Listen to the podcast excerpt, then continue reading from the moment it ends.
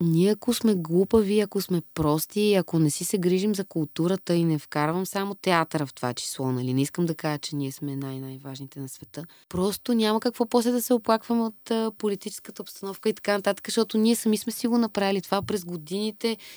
Културата да е все по-назад и образованието и така и така и така и ти в един момент, като си толкова изтъпял ми, как няма да избираш някакви глупендари да те управляват.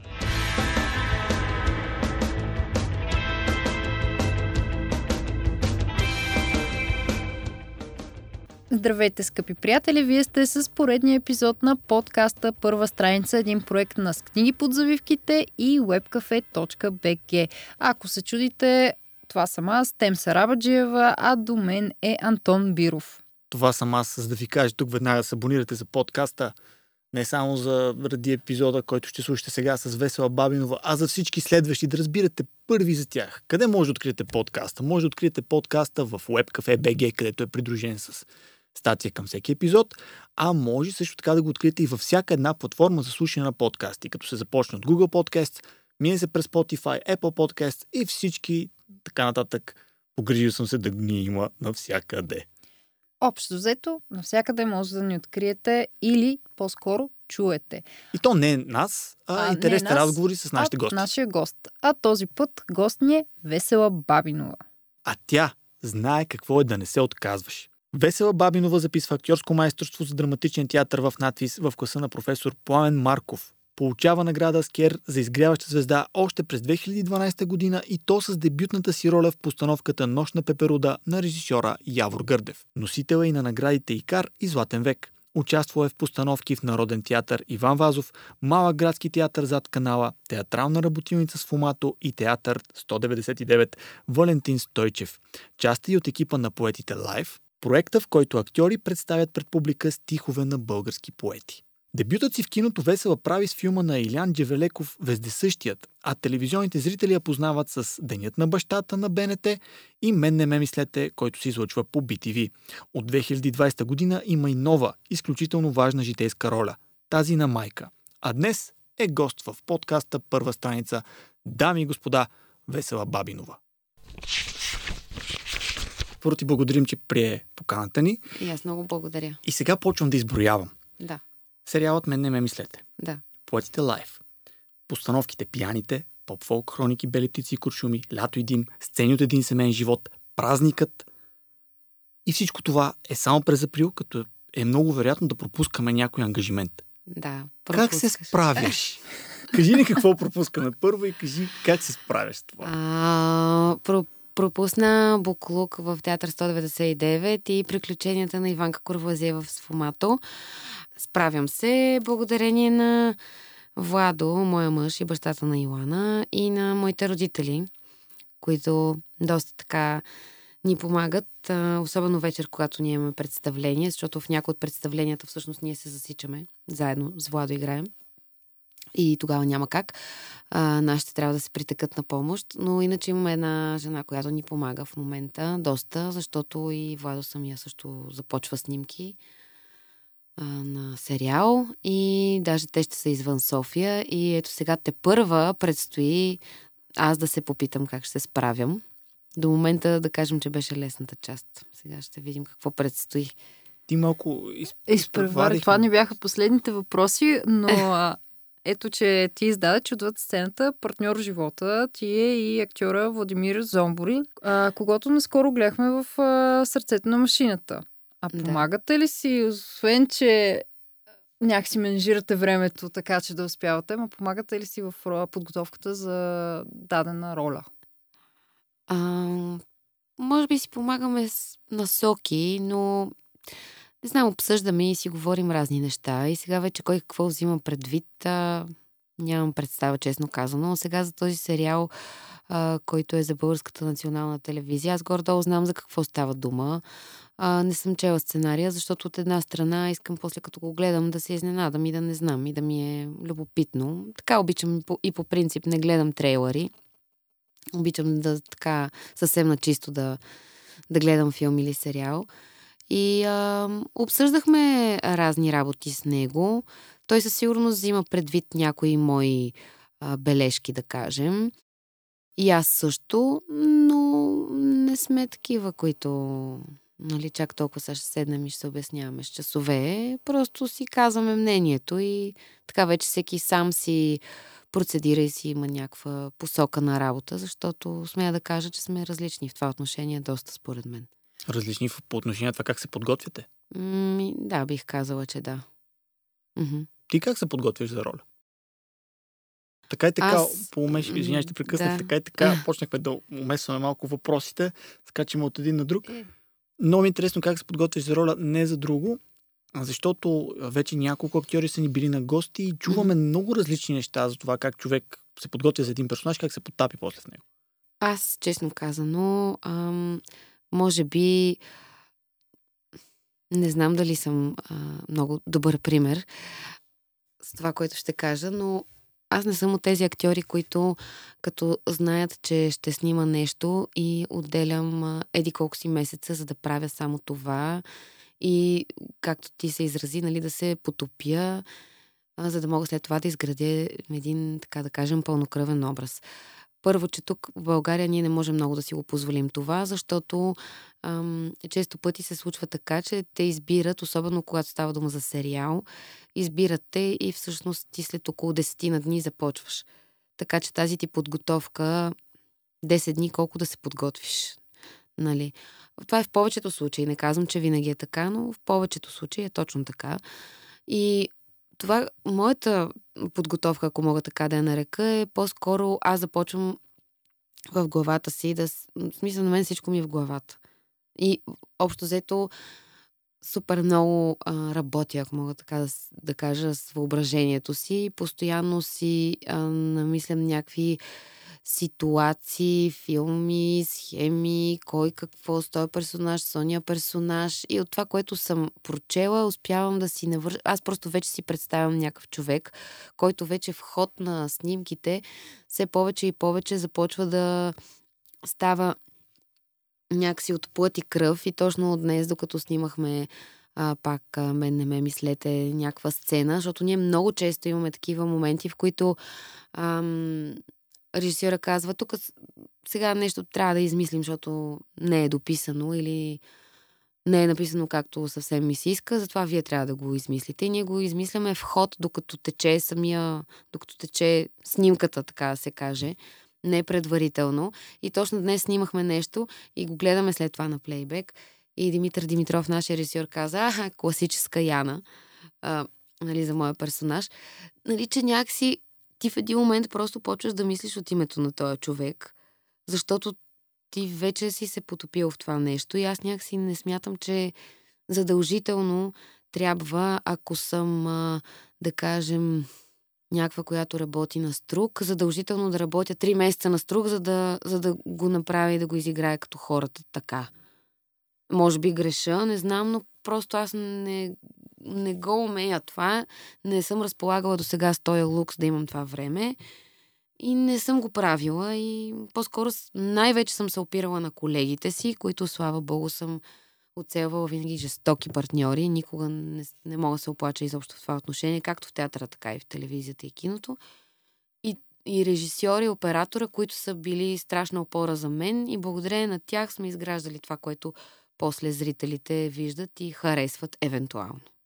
А когато а, свършиш снимки, снимачният ден приключва, успяваш ли да, да изключиш а, от ролята? Мисля, просто го оставяш някъде Да. там, назад в а, несъзнателното си и той се връща пак на следващия ден. Да, да, разбира се. Аз не, също не съм и от тези колеги, които, на които, честно казвам, те са ми много любопитни. Аз даже до някаква степен им се възхищавам, че е така, но аз това, нали, че тръгвам си и още преживявам нещо и тук сами трябва един час, за да изляза от роля, на мен винаги ми е било малко странно, честно казано. Ам... Даже ми се стру... има, съм така забелязала и при някои колеги, които малко така леко го наиграват, че го има, нали, това. Ох, тук сега трябва да изпия едно, защото не мога да се оттърся от тая емоция. Факт, има нещо такова. Понякога, особено, има много тежки представления, защото аз имам щастието да съм репетирала в много комедийни, в гротескни, в силно драматични, съвсем различни като жанр спектакли, някои след които, както е, например, пияните, аз просто се чувствам като преродена всеки път след като го играем това представление. И наистина съм си по-умислена, по-затворена. Не съм веднага, нали, както съм си по принцип да почна да скачам, да говоря някакви глупости, да се смея. Не, че не го правя, но така малко съм си по-обърната навътре към себе си. Си м- премислям това, през което някакси всичките тези хора от това представление сме преминали през тези два часа тази вечер.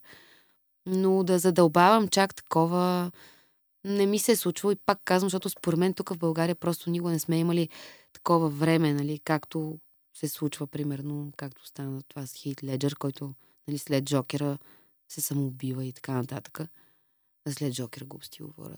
Да, да, така, да, да, да, да, на Джокера. Чак, на час, Джокера. Так да. този ден го гледахме. Да, да, Да, да, и, припомних. Нали, там е мога да си го представя и бих могла да го разбера. Има такива много извън България хора, които това им се случва и е така. Това явно Но е тука- доста характерно за, за българската среда, наистина, защото ние сме си говорили вече в рамките на подкаста с а, няколко от а, актьорите, които в момента също като те поформят а, театралната и киносцената в България. И си спомням много отчетливо как Теодора Духовникова също каза ми, да, смисъл, преживяваш емоцията на представлението, но нали, след представлението не си вече там. Смисъл, Но има и друго нещо, което ти каза, с, а, с оглед на факта, че имаш толкова различни постановки в рамките само на един месец. То не е възможно да отделиш толкова много време. Но пък на мен ми е много любопитно при толкова много постановки. Каза, нали, че е, в един момент почваш да усещаш персонажи и в момента, в който работиш с него, той се появява. Но в главата ти не настава ли някакъв хаос? Тук са колко? 8 роли този месец? Може би? Може би има нещо такова, обаче според мен ам, може би тук е моментът да спомена и моя професор Пламен Марков, който много пъти през годините ни е казвал, че а, и това не, не е само негова мисъл, разбира се, но че за да се занимаваш с театър, кино и всичко производно на това, ти не трябва да имаш само талант, външност и така нататък, а най-вече да имаш и характера и психиката. Защото ако ти ам, психически, както се казва, не можеш след това да се стабилизираш и седиш и го преживяваш още два часа и това се случва всеки път след а, представление, нали, до към 30, 30 и нещо, 40, да кажем, че си окей. От един момент нататък това ще започне сериозно да ти тежи. И вече тия преживяванки не са толкова готини, като някаква студентска така. Тук ми е забавно, така тръгнах да го правя от едно време до сега съм така, ама вече в един момент, като си на някаква възраст, е малко Абе, нали, защото това са емоции и това много хора не го разбират, че ти за да го изиграеш това нещо, нали, едната вечер, а, а, примерно, аз играя, че мъжа ми ме зарязва, на следващата вечер съм направила аборт, на последващата майка ми е починала и нали също това, ако всеки ден аз го преживявам след това по не знам си колко си часа, че не дай си Боже и повече, в един момент трябва да се побъркаш, ако не си така някакси имаш, де да знам, то даже не е и тренинг на психиката, аз не знам как да го нарека, не знам изобщо как се нарича това. Не казвам, че другото е грешно или че е лошо, просто ти трябва да се пазиш и себе си някакси, за да оцелееш. Защото има и много колеги, които... Аз имах прекрасен колега, който невероятно талантлив, пее, танцува, красив, умее да играе, просто божествен, но в един момент той просто не издържа на това нещо. И, и се отказа и за- започна някаква тотално друга професия да се занимава. Просто защото психиката му не издържа на това. Не защото той не можеше да прави всичко, което се изисква от него. Напротив, той си можеше всичките тия неща и то много, много добре. Всичко, което изредих да го прави, обаче просто м, не издържа наистина психически. И това е много интересно, че някой път не е... Някой път ето има такива хора, които са супер добри и не става, и други, които гледаш ги, не са чак толкова добри, поне от моя гледна точка, обаче да кажем, търпят критика, имат силната психика, имат тая борбеност. Нали, при някой прераства в болна амбиция, зависи. Интересни смесици, но ам, да, това за времето по-скоро се отнася, че извън България, в една държава, както при САЩ, нали, е нормално да се случват такива неща и съвсем да се загубваш, просто защото там ти се дава цялото време ти да се потопиш в тази роля. И другото, което е, че театъра, да кажем, там, да речем, и доколкото знам и в доста други държави, ти не играеш примерно 8 представления в месеца, по два пъти грубо, ами играеш едно представление в продължение на 3 месеца всяка божа вечер. И после то умира, повече не се играе никога и репетирате друго и така, докато ние тук играем някакви представления по години наред. И така. И тук трябва да се върнем на основното за бъдещето на театъра у нас. Може ли да се промени това според теб? Кое? Бъдещето на театъра ли? Не, бъдещето на театъра може да се промени този проблем с това, че актьорите, защото това в някаква степен не е просто избор, това е необходимост да играеш в толкова представления. Не mm-hmm. можеш да си позволиш да си само в, в едно, което се изпълнява примерно два или три пъти в месеца, защото финансово просто няма логика в това нещо. Поне аз така предполагам. Да. Има ли някакъв шанс според теб това да се промени в един момент? Или просто в момента това е положението и да ами... не кажеш, може би се случва, става и по-зле, не знам. То смешното е, че всъщност то никой не си избира, нали, то проблема на това, с което ние се занимаваме, доколко това може да се нарече, че е проблем, е, че някакси ти си избрания.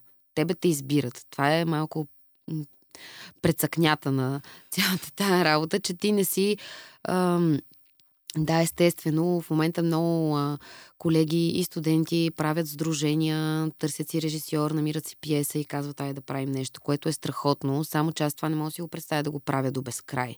Нали, един, два, три пъти, да, ама ще ми е много готино в един момент и към мен да се обърнат и да ми кажат, бе, аз много те харесвам, тук има една пиеса, дай да я правим и така нататък, нали, а не ти винаги да си той, който бута цялото нещо. И ам, тази връзка дали в колко участваш, зависи от това колко те избират. Защото има доста колеги, които играят само в по едно-две представления.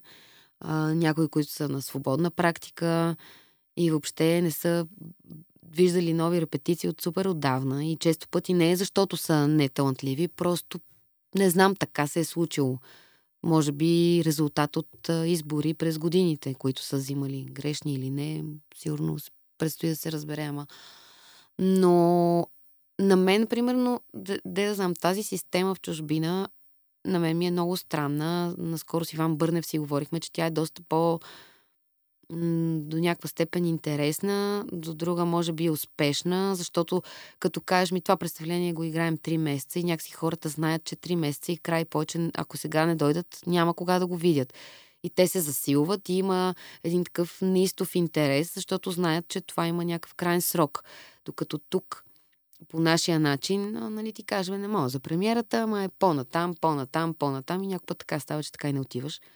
Ама не ти е тъпо, защото знаеш, че то ще се играе още доста време.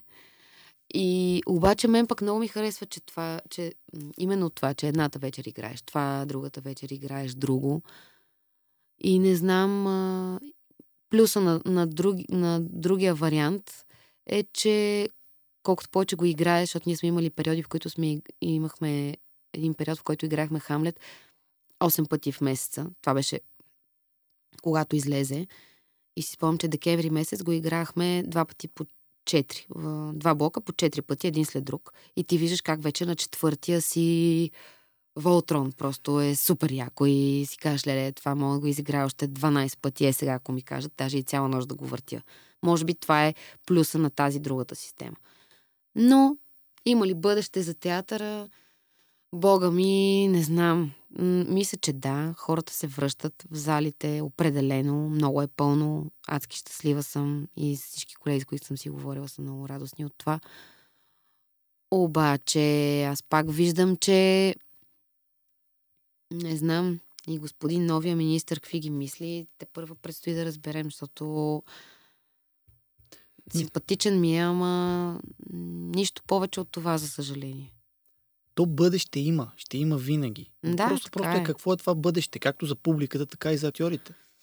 М- за актьорите, какво да кажа? Много е... Ние тук не си пазим актьорите, които са на свободна практика, не се грижим за тях. Това се видя и а, по време на пандемията. Имаше едни такива уж суми от по хиляда лева, които трябваше да се кандидатства за тях. Кандидатстваха сумати хора, бяха одобрени N на брой, които колко бяха. Примерно, ако са били 300-400 човека, те са били одобрени 40. По какви критерии се тая няма значение. А, те ги бавиха, тия, които ги спечелиха тия безумни хиляда лева, ги чакаха 300 века, все едно не знам колко пари трябваше да им преведат. След това пълно е с театри в провинцията, които абсолютно м- те са оставени на Господ от преди не, имаш чувството в някои театри, примерно гостувахме във Врачанския театър с Букук а, през кога беше? Преди няколко 3-4 месеца максимум да беше. Ние отидохме там, първо, че... Айде да. Все едно все едно а, сте се върнали в а, 75-та година, играло се е някакво представление и актьорите са си оставили нещата и са си тръгнали и изведнъж вие отивате и сега там. Само, че годината е 2022. Не е мръднало, ама на йота, нито вътре, нито вън, нищо. И аз седя и се възхищавам тия колеги, които не мога да си представя как те изобщо какво изкуство, какви пет лева, разбираш, и то сцената не прилича на нищо. Гримьорните са в окаяно състояние. Те излизат на сцената и а, играят Чехов. И нали, после ти казват, ми, то вие актьорите сте гати мърлевата гилдия, не знам и как ние сме мърлева, то м- ние се опитваме да правим страшно много неща, обаче то някакси трябва да има някаква възвръщаемост, нали не става само дайте да дадем Чехов и Шекспир, обаче после се прибираш гримьорничката и то те е гнус да си седнеш на стола, то не става така. А ви казвам, че по по-голяма част от провинциалните театри е точно така. Друга част са прекрасни, страхотни, погрижен, в смисъл, директорите се грижат, нали, може би са по-големи общини, нормално. Ама това са някакви неща, които те толкова те потискат, ама толкова е потискащо, че направо аз после като се прибера тук и си казвам, леле, това е а, вау. И то пак не е и вау, нали? Но въпреки това, заплатите пък да не почвам да ги коментирам. Аз имам, защото моите приятели повечето има много приятели, които не са в, в нали, не са актьори, не са от театъра, не са изобщо от тази гилдия, така наречена.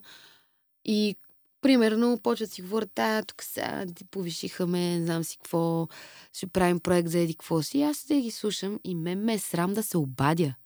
Ме ме е срам да се обадя, защото те си говорят някакви цифри и суми, които ние не сме сънували. Разбирате ли? И ми е неудобно. Мисля, ме ме е срам да кажа, ако не дай си Боже, ме питат мен в една театрална заплата колко е, ме е срам да им кажа, че тази, която евентуално аз взимам, се счита за много добре. Защото за тях повечето те не биха започнали а, да цъкат на клавиатура някъде за тези пари. Е така, само да седат на бюрото по цял ден. И това е нещо, което е толкова тъжно, защото след това ти излизаш, примерно, ето сега слушат ни хората тук да кажем, че, че ме слушат толкова дълго, как бърбора някакви неща. Отиваш в, по телевизията да рекламираш сериал или каквото и да е. Гостуваш някъде в някакво предаване да обясняваш за някаква премиера и те хората така са някакси а, програмирани в главата си, че те като те видят по телевизията и си мислят, че ти си много успешен. Това да си ти по телевизията под каквато и да е форма е равнозначно на невероятен успех. И съответно някъде подсъзнателно, че имаш пари и че такова. А всъщност, ние повечето актьори, нали не казвам, не, сега, не мога да кажа, да генерализирам по някакъв начин, обаче то е тъжно. В смисъл много е тъжно, защото точно както аз това съм го казвала и преди четох един път едно интервю на Койна Русева и заглавието беше Играем крале и принцеси, а ни плащат като на мишки. И то наистина е така. И те обясняват, ама тя, тук корица на списание. Ма каква корица, какво списание, бе, човек? Мисъл, това е супер, много е тъжно. Цялата тази работа е много тъжна и това, че дигнаха заплатите на учителите е прекрасно, обаче ние просто винаги сме някъде там назад и не мога да разбера защо. Защото всички звена са супер важни. Факт, знам, че здравеопазването и образованието, слава богу, някакси да.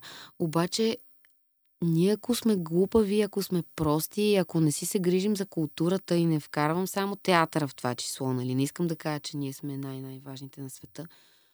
Просто няма какво после да се оплакваме от а, политическата обстановка и така нататък, защото ние сами сме си го направили това през годините. Културата да е все по-назад и образованието и така и така и така. И ти в един момент, като си толкова изтъпял ми, как няма да избираш някакви глупендари да те управляват. И то всичко това е супер навързано, обаче не знам сега в новото правителство имам надежда, но но се надявам да не си остана само с нея, защото аз съм си някакъв такъв вечен оптимист. Ама да видим. Ти да си видим. вечен оптимист. Въпреки, че изговорих всички тези неща ли? Ами Това много страхотно вярвам. е, че си оптимист, да. Много защото- вярвам, много вярвам и винаги съм вярвала и съм се надявала и никога не съм била всичко е супер зле. Обаче в момента това, което е, е реалност. Нали Е, всъщност не- тя, тя е оптимист, защото въпреки всичко, което описа току-що, Мгм. което нали, само като го слушаш и ти Това е идва гледна точка на реалиста. Тя продължава да прави точно това, което прави в момента. М, което и да, е защото- смисъл, нали, някакъв вид на оптимизъм. Според да, мен. и знам, че и супер много колеги го правят, които дори не са в а, моята позиция. И примерно и а, да не говорим пък за колегите, които са танцов театър и всичките тези, които правят танцови спектакли, което е още по-трудно, ама още по-трудно. Аха да си намерят пространство, айде гледайте си работата, взимаме ви го. Аха да такова, ех, тук това не става, директора краде. Айде тук еди какво си. Там пък е още по... Да не говорим, че ние тук и в България м- нямаме и такава м- култура, специално за да речем танцови, танцови представления. Нали? М- Българският зрител не е много свикнал да ходи. Много малко са хората, които обичат и търсят да гледат такива представления.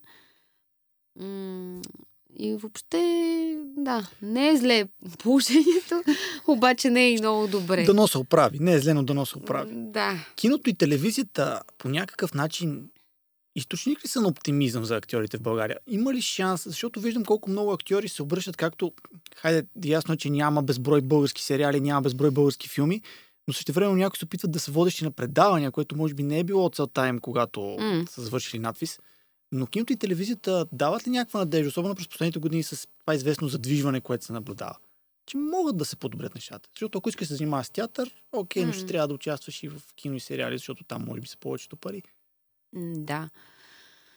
А, киното и телевизията, да, може да се каже, че дават а, надежда, защото, да, както ти каза, се поразмърдаха нещата и а, някакси сериалите дават а, поле за изява на доста повече хора, защото ето, ако направим една груба сметка, ако завършват два класа в надвис година, това са ти горе-долу към 40-45 човека.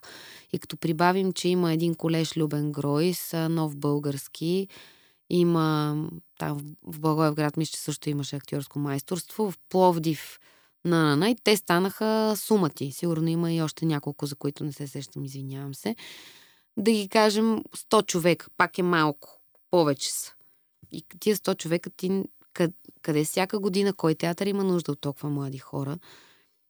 А, и да, определено киното и телевизията, сериалите дават а, така пространство на част от тези хора да се развият, защото има доста от студентите, които имат такива, които изобщо не стъпват в театър. Предимно си започват да си снимат и са си се в киното и се в телевизията и въобще театъра така се е случило, че не са се срещнали с сцената. Не защото не са искали. А И- ти самата имаш ли предпочитание между театъра и киното? Театър ли е нещо, което е в сърцето ти? Мисъл, за момента, тъй като от 2017 участваш в няколко кинопродукции, сериали. Така, да. М, Да, а, всъщност да, Вездесъщият е първият ми филм изобщо. И а, снимахме го, да, през 2016 година. А, точно така, да. И след това вече беше снимка с Юки. Два месеца по-късно. След това Деня на бащата. След това един друг филм, Български кораб потъва на Петринел Гочев, който трябва да излезе скоро. Да, мен не ме мислете. Така, така, така, да. Ами, аз киното и телевизията, аз навсякъде се чувствам добре. М- навсякъде ми е много приятно, просто защото обичам това, което правя и както споменах, съм имала щастието да попадам, което не смятам, че е късмет, не смятам, че е случайност, на места и хора, с които просто се сработвам адски добре и отивам с удоволствие да снимам или да репетирам. И ето сега, както ние в мен ме мислете, снимаме всеки ден по 12 часа. Аз изобщо усещам как лети това време, защото ми е супер готино. Ние се забавляваме, атмосферата е много топла, приятелска и въобще никак не ми е трудно.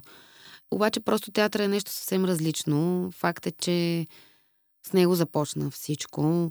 С, с а, представлението Нощ на Пеперуда, за което Явор Гърдев ме избра, докато бях в трети курс.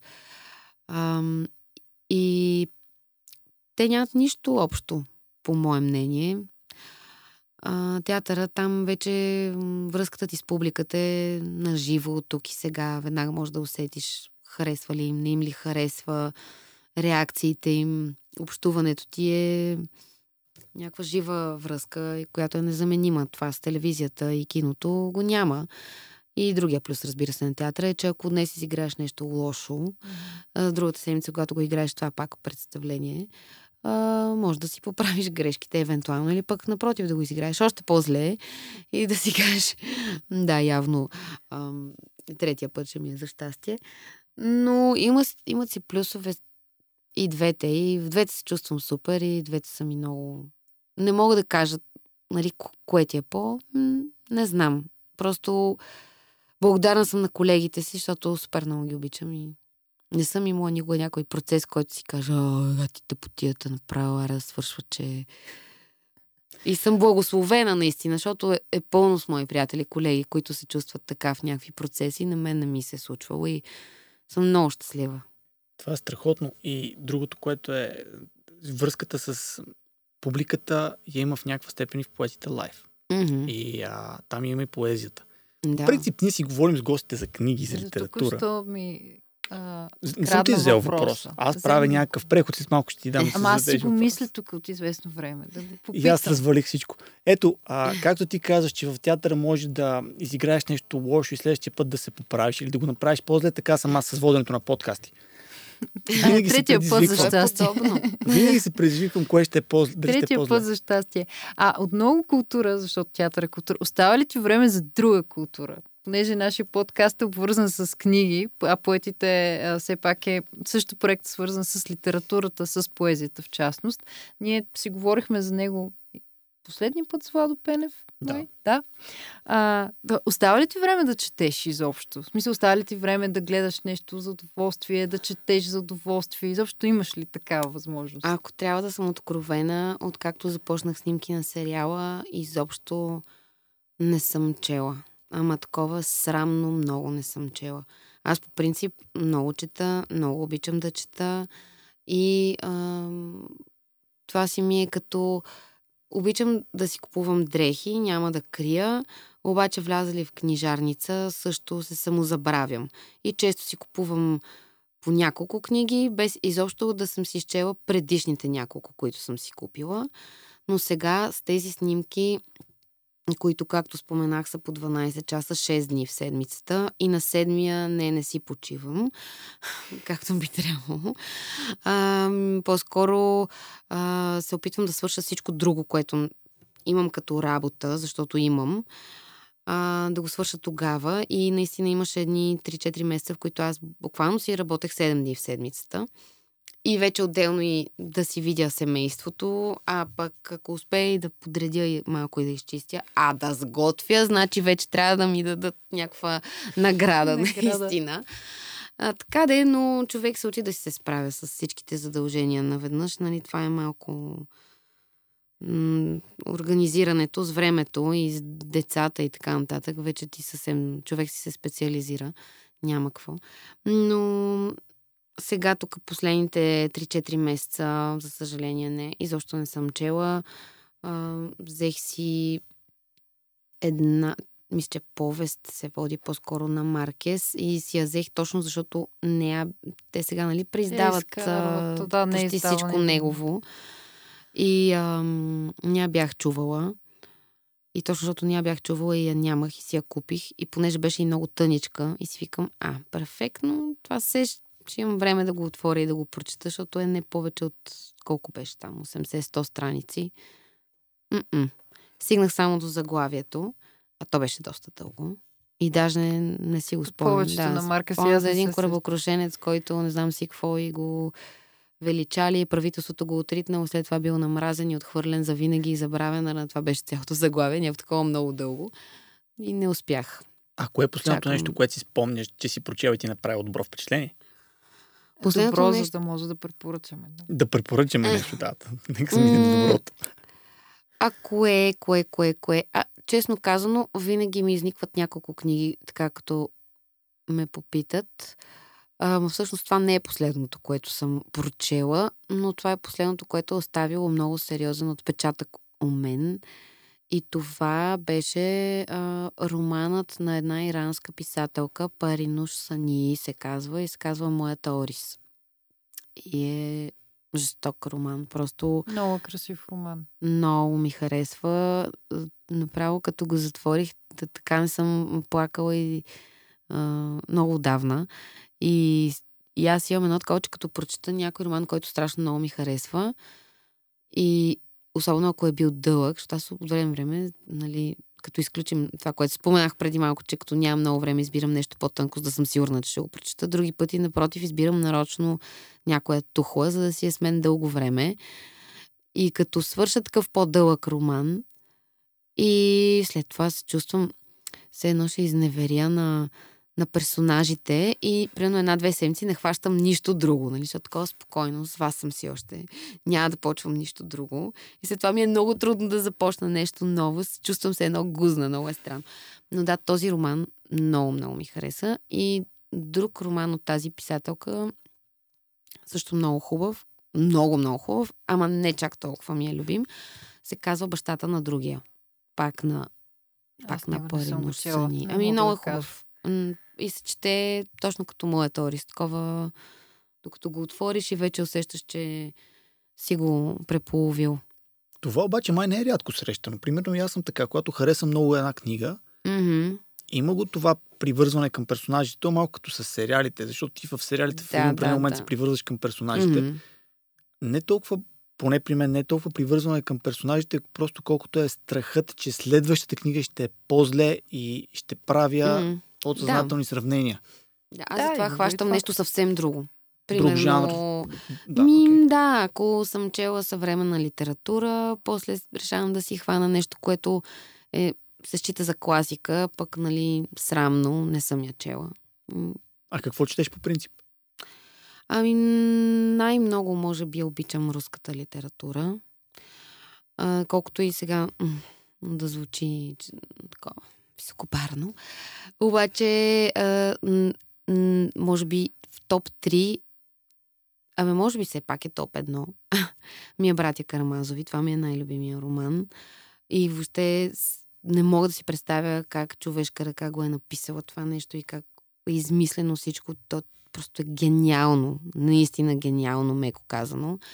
И цялата тази там, въобще за руската действителност по това време, селото, това, онова, персонажи, детайли, направо толкова, толкова обичам и ми става едно толкова уютно и просто искам винаги да е след обед и да вали сняг и аз да нямам нищо за правене и да си имам един чай, да съм се завила и никой да не ми се обажда и да не ме търси. И ако случайно някой ми се обади, се правя, че не го чувам и не си виждам телефона. Много се дразя някой да Много ме добра прекъсва, докато чета леле. Това страшно ме изнервя. Но обичам, да, а, но всъщност моите родители, а, ко- което е много интересно, те ам, четат съвременна литература много повече от мен. Те са в, а, в час с а, това, което в момента излиза много повече от мен. А, и те ми препоръчват постоянно някакви неща. И точно Паринуш Сани беше една такава авторка, която аз изобщо не знаех, но те всичките там на... Мога ли да казвам издателства? Май не, нали? Може, да да, можеш. Еми, примерно, нали, Жанет 45, нали, има такива индийската поредица, еди коя си поредица, японската поредица, това, това, това, това, това. Не съм сигурна дали имаше японската поредица, но е такива, които са... Японска няма. Няма, да, но и там, примерно, едни разкази на Джумпа Лахири се казваше. Мисля, че пак е жена. Е, това е, беше точно индийската поредица. Мисля, че се казваше преводачът на болести. А, и всякакви такива романи. Примерно тази арменката на Рине Абгарян изобщо. Да. Не я, не я знаех, но това беше още като излезе първата и книга на Три ябълки паднаха Три от ябълки небето. паднаха изобщо... от небето. Но тази книга има много интересна съдба. Аз също не, никога не бях чувала нищо за авторката. Mm-hmm. И просто минах през... Беше един пролетен панир на книгата, когато излезе. Видях Мгм. корицата на штанда на Да. издателство Лабиринт и просто казах, не, взимам я. Смисъл, това е първия път, в който си купувам книга, без да знам нищо за нея, само заради корицата. Но тя пък взе, че ми хареса. Ме... Колко е важна корицата? И важна е корицата. Важна е, важна е. Колкото и да е такова, нали, ама, както казва Оскар Лайлд, само повърхностните хора не съдят по външния вид. Така че има нещо вярно. И аз, а, последна, последният такъв роман, който си купих, а, заради корицата, просто защото ми допадна, не че е било нещо много шарено или такова, просто едни пастелни, приятни цветове, беше на Дуриан Сукегава ам, а, сладка бобена паста. Много готин роман. Чували ли сте го? Не съм го чула. Не. И много е хубаво. И между другото има филм по него, който даже, ако не се лъжа, в Кан спечели някаква награда преди няколко години. Това е един от последните романи също, които съм чела. Адски приятен, ама точно за живота. Все едно за... Абе, за хубавите неща в живота и за това... Абе, не знам как да ви го обясня. М- по-добре да не ви го обяснявам, защото е много Ще важно да си го прочетеш. Да. И, още един, са- само да ви кажа, обаче, кой беше, кой беше автора? А, беше една жена и се казваше а, Невидимия живот на Евридисе Гозмао. Мисля, че така беше. И пак, и по него има филм. С а, една... И по него има филм, да. Да, да, да. И се казваше авторката Марта Глупости. Чакайте да вие да не говоря глупости. А, да, да, Ясно но това за Ориди се Гозмал, а, просто има и, и там има филм, не съм го гледала. Обаче книгата е също много приятна. Невидимия живот на Ориди се Гозмал, точно така се казва. Да, от Марта Баталя. Да, много приятен. Е, такива, които нашите са ми ги казвали, аз ми казвам, това никога няма да ми Да направи ти хрумне да го потърсиш. Обаче Да. страшно готини такива много... А поезията? Ами поезията си я обожавам. Тук Какво да вече ти кажа за прехвърлям топката и аз си И мълча. какво сега да я разпитвам за поезията? Ами да. И защо да я разпитвам? Тя ще Ето, аз ще си ви кажа, Ще без да ме разпитвате. Не, ли? защото а, прехвърлям ти топката не за друго. Защото аз съм от онази част от читателите, които м- са по-насочени към прозата и всеки един от хората, които чете поезия, за мен има свое основание и намира нещо в нея, което аз очевидно не успявам да намеря. Да, той последно каза, намираш? че не разбира хората, които четат рилки, с което ми Не, нанесе не, чакай, смъртна чакай, чакай. обида. Не съм казал, че не разбирам хората, които четат Рилки. Казах, че много е трудно в творчеството на Рилки да откриеш нещо позитивно. Но ако по Да. принцип а, искаш е да се отчаяш от живота, Рилки може да ти помогне с творчеството си. Абе, точните ти думи бяха... А, от една страна разбирам защо четеш рилки, от друга страна изобщо не разбирам защо четеш рилки. Така го Еми, ако му носи по-скоро а, тъга и някакви такива емоции, той може и да не иска да ги изпитва в момента и да не му се чете това. Така че аз те разбирам, защото и аз така съм се чувствала, като съм чела негови неща. А, но а, поезията, тя си е м- особено нещо. Ето, например, баща ми се ми казва, ми аз не мога да... Много ми е странно, не мога да да чета поезия, такова да хвана и да и аз викам, бе, какво не можеш? И му подарих, примерно, преди две години беше на Стефан Цанев Мгм. mm. стихосбирката Душата ми плаче за сняг. И му казвам, айде чети сега, нали, това какво... Хвани си я и хубавото тук е, че ще си отвориш някъде, където и да се падне и просто ще си прочетеш стихотворението. И както казва майка ми, тай баща ти е по-дървен, по-такъв, той не може. Не?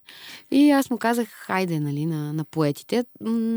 Той, разбира се, идва да гледа всичко мое, както и майка ми.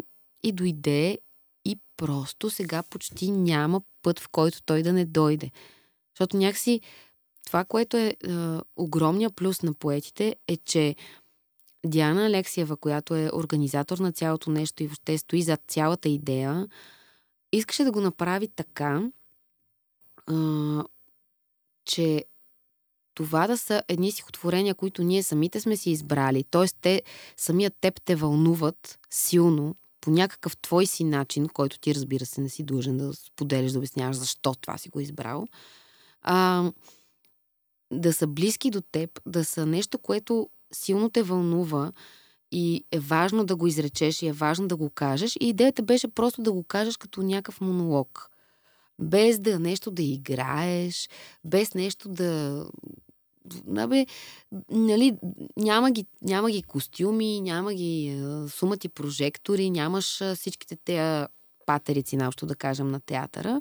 Ти си избираш едни 5-6 стихотворения, защото ги четеш и като ги четеш усещаш, че нещо в тебе има там, нещо съживява, защото то ти напомня за нещо или някого и ти просто много искаш и ти да го изречеш това нещо. И а, Другото, което също за мен е плюс е, че няма режисура. Тя никъде не е имала някаква претенция, кажи го така или кажи го онака. Тя ни е оставила ние да ги научим наизуст и всеки става и излиза и го казва, както го чувства, че трябва да го каже. И хората, според мен, бяха спечелени от това, точно което споменах преди малко, че няма претенцията, че ти нещо, все едно, че ние градим някакъв театрален спектакъл или че тук сега аз го правя от името, например, но Марлене Дитрих или го казвам по-така, тук е много замечтано, тук е много сериозно, тук излиза Луиза и си го казва като Луиза, излиза Весел и си го казва като Весел, излиза Захари и си го казва като Захари, нали? Няма... А, не е с претенция, че и точно за това, че ти излизаш и го казваш е така, Просто излизам и искам да кажа едно нещо. И след това си сядам и става някой друг и го казва. И че са точно само български, което е супер. Супер идея, защото много лесно мога да залитнеш и по другото, ама все пак е много важно някакси м- първо, преди да правим издания някой ден, може би, в които да има и чуждестранни поети, първо да започнем с нашите си, защото има много такива, които а, заслужават внимание и ако щете по-късно признание, но хората не ги знаят. А сега, след толкова вече издания на поетите, не може да си представите какво удовлетворение и каква радост е да видиш, че хората вече тия стихотворения, някои от които ние ги казваме, примерно за втора или трета година поред, защото има такива, които се сменят, но има такива, които винаги те са си някакси така в програмата, защото знаем, че хората ги обичат, да виждаш, че хората си ги знаят, че си ги искат и че като се поклоним и примерно Захари Бахаров каже, а искате ли още? на Майтап и те, да, да, искаме, искаме сватбата на мама, искаме, да, на Борис Христов, кажете, кажете на Славейков, еди, кое си и ти виждаш, че те, нали, защото това сега Диана, примерно, разказваш, че в началото е била такава, за това, да го опитаме. Кой ще дойде да слуша поезия? Разказваше, че Стефан Цанев е бил такъв те са го поканили в София Лайф Клуб и са казали, елате, нали, да видите, тук казвам и ваши стихотворения, ще е готино. И той се едно е бил такъв, аз ще дойда, ма кой ще дойде?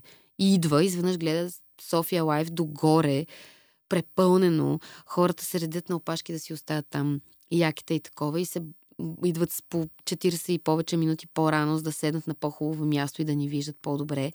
И това е жестоко, просто защото а, това е за нашата си поезия и, и те започват да, да се интересуват, да четат и да си купуват а, книги на български поети и стихосбирки и да се интересуват и да, и да предлагат, и да пишат и да казват, може ли някой път да кажете това е мое стихотворение.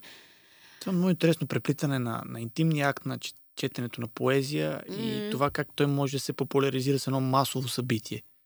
И... Ами да, и тя, Диана го измислила супер, защото е хванала едни от така, може би, по-познатите лица на българското кино и театър и може би те са били първоначалния, що се включих една година по-късно, може би те са били първоначалния магнит за публиката, да видят Юлиан Вергов, да видят Иван Бърнев, да видят Владо Пенев. И вече след това те си казали, абе тук всъщност има нещо повече от това аз да ги видя тези хора на живо, интересни сами, дали са слаби, дебели, стари ли изглеждат или са много хубави. Нали, със сигурност е имало нещо такова в началото и после всъщност то достига до теб нещо съвсем друго. И това, което наскоро си говорихме, бяхме се събрали заедно на една вечеря, е, че вече някакси да кажеш, ами аз имам билет за поетите, сега колкото и да звучи нали, нескромно, ама вече м- то има някакъв престиж в това, нали? Ами, Ти се добрал до билет. Освен това е много трудно да се добереш до Първо, билети. да, в смисъл, да, и това, че ти отиваш и виждаш, че тия хора са се постарали за теб. Нещо, което Теди Духовникова много така се радва на това нещо и всеки път го говорим, че ние в операта, кажи речи, го има това нещо. Обаче да отидеш на театър, нали, хората ходят на театър, да не казвам как облечени. А тук на поетите не е така и това е нещо, което сме се опитвали през годините малко от малко да възпитаваме в българската публика. За съжаление не с огромен успех, да не кажа с среден.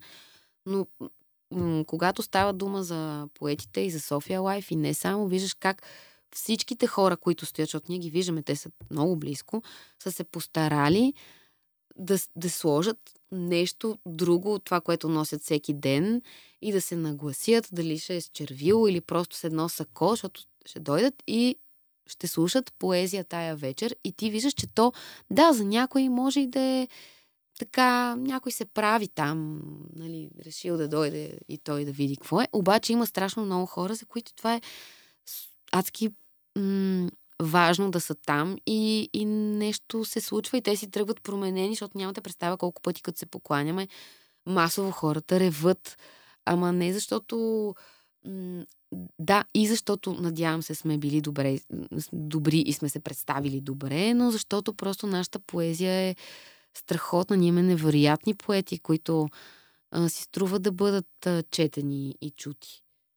Това го има и при самите вас, защото Владо Пенев го а, спомена тук, като беше при нас.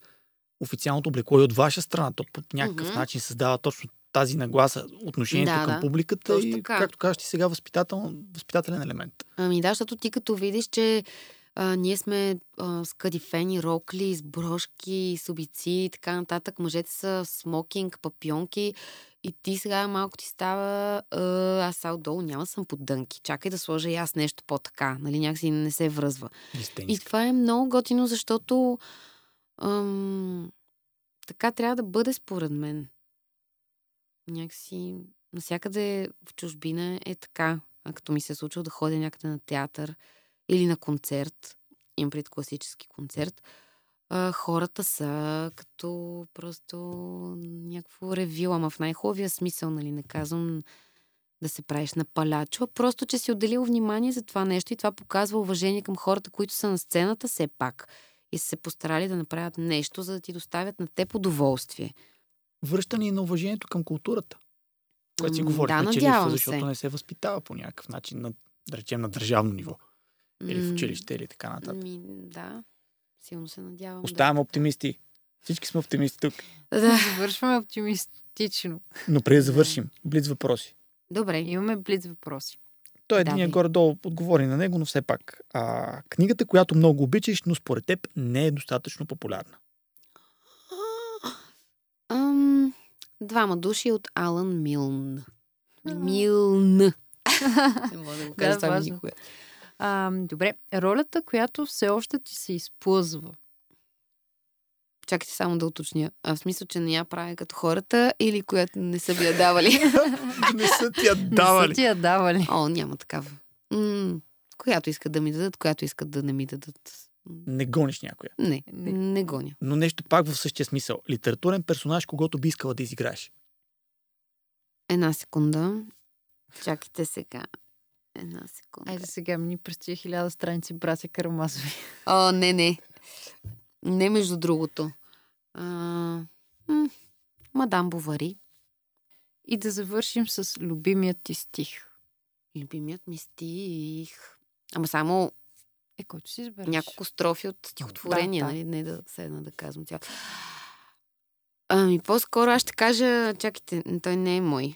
Ще кажа от а, Стефан Цанев. Няма как, просто това е... Обожавам го. Носете си новите дрехи, момчета. Падаме както ходим, умираме както спим. Въпросите на тая планета я решим, я не решим. Факт. Не казвай, Особено в днешно време. красиви. Това, е- това е едно от най-хубавите стихотворения. Много го обичам направо. Захари всеки път, като го казва и нещо ме пронизва. Ти не си бил на поетите, виждам по погледа ти. Не е Аз той- току-що казах, че поезията и, и моа не се разбират. Ами ела и ще видиш, че ще се разберат. Много е приятно. От нея е е инициативата, между другото. Тя от известно време ми... Така, така. А, но то е нормално, отида. вече трима от гостите ни се занимавате с това, така че идва момента. Зарибен ли си? Приеми го като монолози от пиеси, ако искаш, ако ще ти е по-лесно да дойдеш. Така Да, го. по-лесно смилаемо за човек, който е толкова далеч от поезия. След един час, а, след един момент от разговора, а, интересите бяха силно мои, а не и твои. Нищо, не, в смисъл, аз интерес имам. Въпросът е, Да, че да, нямам базата, вкуса, да, нямам не беше- познанието, нямам Да, светоусещането на човек, който обича поезия. Но все пак се получи много хубав разговор и много ти благодарим, че ни отдели това време. И аз много ви благодаря за поканата. Съжалявам, че толкова се забавих с идването си. Просто Няма никакъв проблем. нещо. Надявам се ти е ми харесало Още една глава. при нас. Много да, благодаря ви. И а, ти пожелаваме повече време, не само през зимата, докато навън вали сняг, но да имаш повече време да четеш без никой да те безпокои и да успяваш да смогнеш с всички ангажименти, които са, ти се натрупали в живота. Ще си останеш само с пожеланието за първото специално. нещо, нека се трупат. Много благодаря, наистина. И за финал да кажем благодарим. на... За финал напомняме само, че епизод на първа страница може да откриете всеки втори четвъртък в Webcafe и във всички платформи, които много популяризират хубаво подкастите. компресира всички платформи, наистина всички платформи. Еми сега какво да ги изброявам? Те са толкова много. Няма смисъл да ги изброяваш. И разбира се, абонирайте се за нас, защото е много по-лесно така да ни слушате и да разбирате за новите епизоди. И естествено следвайте ни в а, Facebook с книги под завивките, където сме доста активни и споделяме какво четат нашите гости и какво четем ние самите. И тук държа да кажа, че хубавите снимки там, там ги прави Темс, лошите снимки ги правя аз. Е, то си личи вече. То си личи.